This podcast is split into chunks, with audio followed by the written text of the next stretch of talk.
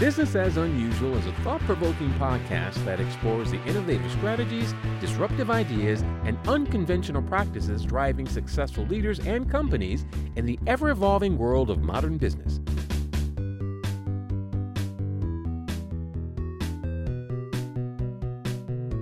Subscribe, comment, and share for weekly inspiration with our host, Aisala. Hello, welcome to Business as Unusual. Today we're going to talk to Brenda Boyle of Fireheart Coaching. Brenda, welcome to the show. Hi, thank you so much. Thanks for having me. Excited to be here.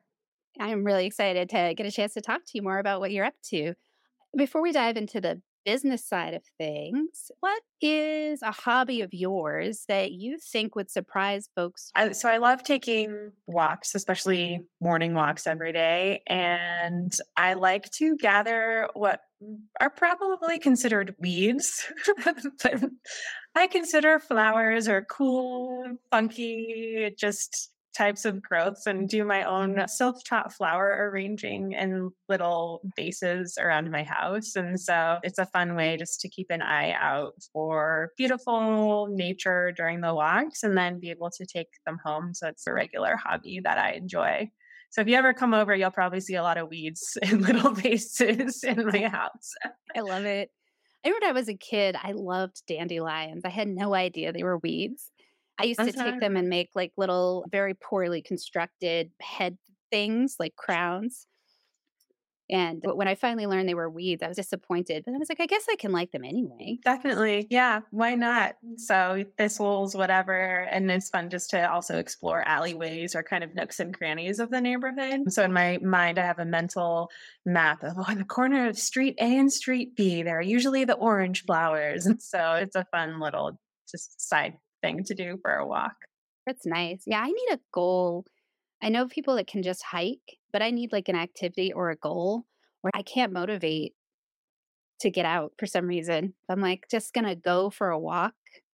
I find myself not doing it. It actually started during COVID. I heard of a concept called walks, A W E, and on walks to look for something that can give you a sense of awe or inspiration, appreciation. And so almost a way to more mindfully walk rather than getting on the treadmill or the hamster wheel of worries and anxieties spinning. And definitely silver lining practice I learned during the COVID shutdown era.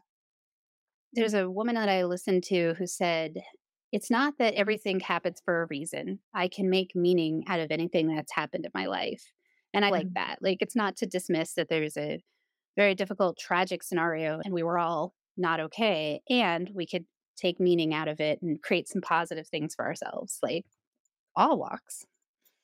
Definitely. That resonates with me. I have a philosophy, and I remember telling this to my now husband on one of our first dates that I don't believe in failure because there can definitely be tragic experiences, really hard, challenging, difficult circumstances. And at least if I learn something to carry forward with me into the next thing, then it's still very valuable. And failure or regret too. It's looking for the silver lining or the positive aspects. And okay, in this depth of despair, what's a little nugget that I can use to inform how I want to move forward in the world of things like that. So didn't necessarily mean us to take us on that real serious dive from talking about picking weeds, but here we oh, are.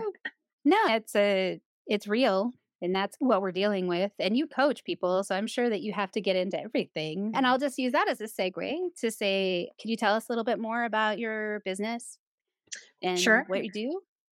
Definitely. So I run Fireheart Coaching and Consulting, and I'm your values and culture lady to go to with any question about company values, company culture. And what I love to do is work under the umbrella of helping leaders translate their values into specific, simple actions. So if you say you care about collaboration or transparency or integrity, what does that actually look like in terms of your individual actions as a leader, maybe how you facilitate team meetings or have performance conversations with folks? And what does that look like in terms of a systemic level, a structural level with your team? How is that value of collaboration, transparency, integrity, et cetera, incorporated into your hiring, your onboarding, your performance reviews, your leadership development you provide employees, et cetera. And so I'm just really passionate about working with folks who want a values based team and operation and personal leadership skill set to figure out all right, how do we take that value that's so important to you and translate that into specific behaviors all across the board. That sounds really helpful. I, I think that is important too, in that what you said at first, being able to take a value and translate it into something that's a concrete action. I feel like you see that a lot with the ESG stuff where folks feel like companies will put out something wonky, oh, we believe in equity or whatever. And yet their inaction of it seems to be lacking. And I feel like some of that is sim- is related to that. Like people just don't really understand how to actually enact it or to incorporate it and embed it into their business structure. They think of it as a separate thing instead of creating it as part of their overall way of doing business. I like I really appreciate this metaphor of cinnamon raisin bread that I learned from a racial equity training by Race Forward, a company that puts on a bunch of those. And they were saying, whatever your values are, think of them like the ingredient of cinnamon in cinnamon raisin bread rather than raisins. If you say, oh, we care about diversity, equity, and inclusion. And we'll do these three scattered things throughout the year, three scattered raisins. If someone doesn't like a raisin or just doesn't want to eat a raisin for that day, they can pick around the raisin, pick them out and ignore that. Whereas if you really incorporate your values and infuse them into everything that you do, it's like infusing cinnamon into every single bite of cinnamon raisin bread. You can't really pick that out or pick and choose. And so when we as leaders think about how we want to structure and foster our teams and our companies, how can we really infuse the values that we want to foster across every single action almost that we Right. Now that's a great analogy. This is business as unusual. So what do you feel is unusual about what you do or your company or your approach? Like however you interpret that question. I like to think that my business is a little unique because I don't take a one size fits all approach. It's mm-hmm. really driven by the clients that I work with. Tell me what your ideal state for your team is. Tell me what your ideal vision for your leadership legacy is and how can we make that happen so i'm not here to say my values are a b and c and this is what I think everybody else should value, and here's a roadmap to follow. It's a lot more individualized and adapted in terms of tell me what's really important to you right now, and how can we make that work. And so rather than a prescriptive format or curriculum almost, yes, there are certain constant or repeated topics, themes that might come up with my clients, but it's really tailored to each individual's perception of what their core values are, who they want to be as a leader. I'm not just here to make that identity for you, but I'm here to help you translate that identity from an ideal into specific action. I like that sort of client centered driven and that makes sense too with values because everybody's set of values is going to have a different implementation process with regards to their business as well. What inspired you to do this or start this company? Mm-hmm. Yeah, I came from the nonprofit world. So I spent about 10 years as a fundraiser for mostly education focused nonprofits. And during those years, I noticed two main themes that put me on this path to starting my own business. Theme number one being everywhere I worked, there would be a significant change, like a CEO transition, a new strategic plan launch, a new program model, a new fundraising campaign, an org redesign, something would happen, a significant change. And more often than not, that would cause a lot of anxiety, fear, confusion, disarray internally. And in my young career, I would sit there going, why does this have to be so hard? We know these types of changes are always going to happen. There's always going to be a new CEO or a new strategic plan. How can we make it? Change isn't this hard, and we're all aligned in the same direction. So that was one theme of questions that I just kept seeing pop up over and over. The second theme was in my specific role as a fundraiser, unfortunately, I encountered a few inappropriate donors. And that caused tension for me because here I was working for an organization whose mission I believed in, whose values I believed in, for leaders that I believed in. And then something would happen, and how those situations were handled, in my perspective, didn't always align with the values that I thought we stood for. And so that made me curious to learn about how can we have aligned actions with our values? If we say we care about something, how do we not just embody that on Mondays and Tuesdays, but also on Wednesdays and Thursdays and Fridays? And so, what does it look like to be a truly values based leader? And that prompted me to go to grad school for my master's in organizational development and leadership, become a change management certified practitioner and dive into, especially as a white woman, I'd also seen a lot of quote unquote Karens in the nonprofit workplace. How could I learn? I think I'm embodying my values, I also am going to miss the mark sometimes. So, how can I set up systems and feedback loops to keep me in check or make sure that I'm actually walking the walk, not just talking the talk or whatnot? And so, with that, that I just was loving the grad school curriculum once I got into it and then started Fireheart coaching and went from there. Who do you typically work with or who thrives with this service? I would say three buckets. One being organizations who are small, maybe five or 10 employees right now, and they know they're going to scale and they want to really set a solid foundation for their culture from the beginning. One of my very first clients, I started working with them when they had five employees, one office. Now they're 146 different offices. In terms of less of the organizational development consulting, but more of the leadership coaching, I find my clients tend to fall into one of two camps. One being C suite executives, high level leaders who are navigating a change like a growth spurt or a merger and acquisition, and they want to make sure they're staying true to the values that they built back when their team, again, was five folks, and take care of their people through a really big transition. The second group of leaders who I coach tend to be more mid career. Maybe they've recently been promoted from manager to director or director to VP. And so they want to, in this new level of responsibility that they're taking on, invest in themselves and upskill their leadership abilities to support themselves and their team with this increased responsibility.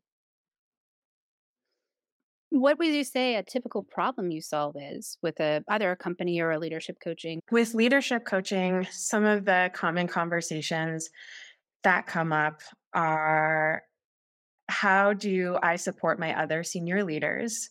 How do I feel more confident in using my voice now that I'm at the table with C suite members? How do I almost step into my power, step into my voice with that. A lot about navigating expectations and conflict and feedback conversations. The last piece I'll say for leadership coaching is also what to do when our values conflict. A common question I get in regards to that is I want to be an empathetic leader and I want to have standards for high I want to have standards of excellence how do I be empathetic and hold people accountable?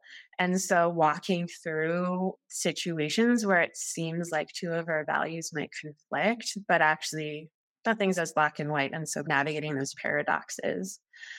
On the organization level, I love to work with teams who are trying to figure out what their values are in the first place and how to operationally define those. How can we say, we, an example could be show up as yourself in our workplace? That could be a value. Okay, that's a fantastic start.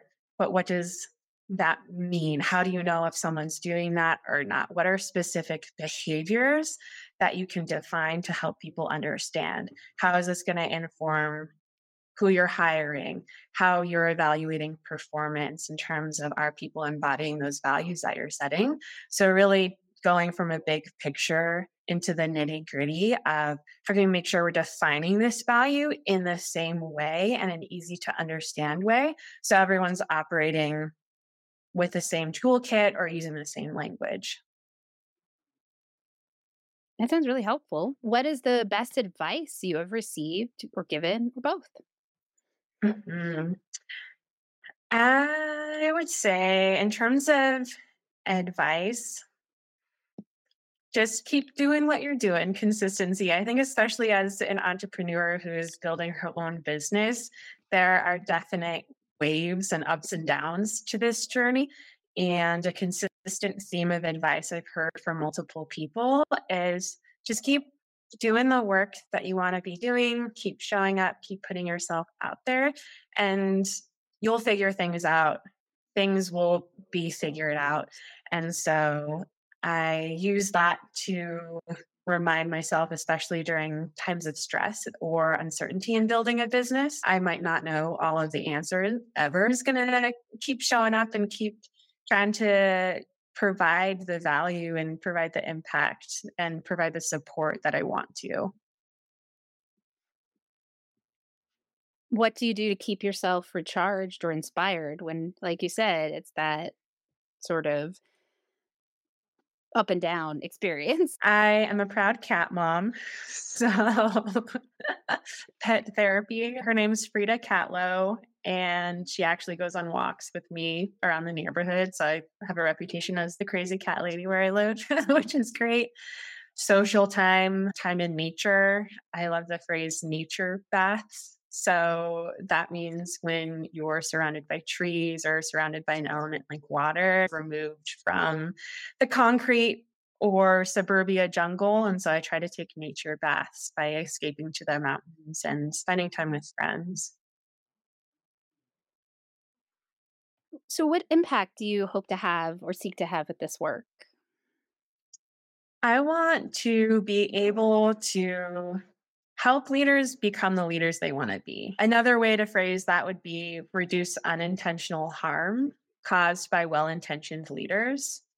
I think if someone comes to me and they say, Hey, I really want to provide this vision, this support, this leadership for my team, I want to help make that possible for them because by doing that, not only will it benefit that individual leader, it'll benefit the team members they're working with and supporting and the impact that they're able to do. So I love that idea of having a multiplier effect by being able to help leaders figure out how to be consistent, how to be aligned with their values, even when it's really difficult and muddy and gray and confusing to try to be true to who they want to be. Yeah, especially, and I think it's I my own experience is the nonprofit world, and the system that we're in doesn't necessarily reward values based behaviors, and so finding ways to energize company or group or a leader around believing in that and staying committed and inspired when it does feel complicated and nuanced feels like a important and also tricky balance. Definitely. I like to think of values as if you know your core values, it's almost like you have a calibration tool or some kind of roadmap to say, okay, here's my list of values on one hand, here's the decision I'm facing on the other. If I do response option A, does that align with my values? Yes or no? If I do response option B, does that align? And so it can be again a, a, really useful calibration tool or almost like a roadmap especially during the trickiest and most confusing times i find yeah that makes sense what and so what does success look like to you when you're successful with your business, what's going to be different? This, I am not that you aren't successful now, but in this grand scheme of things. Grander scheme of things, I goodness. I think, in terms of what success looks like, another piece that comes to mind is continuing to hear positive feedback from clients. Like before executive meetings, my voice felt muted. And now I feel like I can fully speak exactly what I want to, and I don't leave anything on the table or by saying, You've really helped center us and realign us on our purpose. And so just being able to do that with more people, more individuals, and more companies, that would be definitely a huge sign of success for me. I hope you do. I think that values based business sounds like a great idea. So I don't know. And that what would it be like? It's in in a lot of ways there's that trend towards people centered behaviors as well. So how do we how do we keep amplifying those things for people who are listening and are interested in connecting with you or just learning more about what you're up to what's the best way for them to get a hold of you yeah i would say the best place is my website fireheartcoaching.com you'll find buttons there that can help you send a direct message to me find my LinkedIn. So fireheartcoaching.com. You can also feel free to send me a message directly via email, which is Brenda at fireheartcoaching.com. Thank you so mm. much. I really appreciate you stopping in. Is there anything else that you want to share with people before we say goodbye? No, I just I so appreciate this opportunity. And if you have any questions, dear listener, about what are my core values or what does it mean to embody those. I'm always happy to have a virtual coffee or connect. And so look forward to just being able to engage with other folks who care about values based work. Wonderful. Thank you so much. I appreciate you being here. Bye, everybody.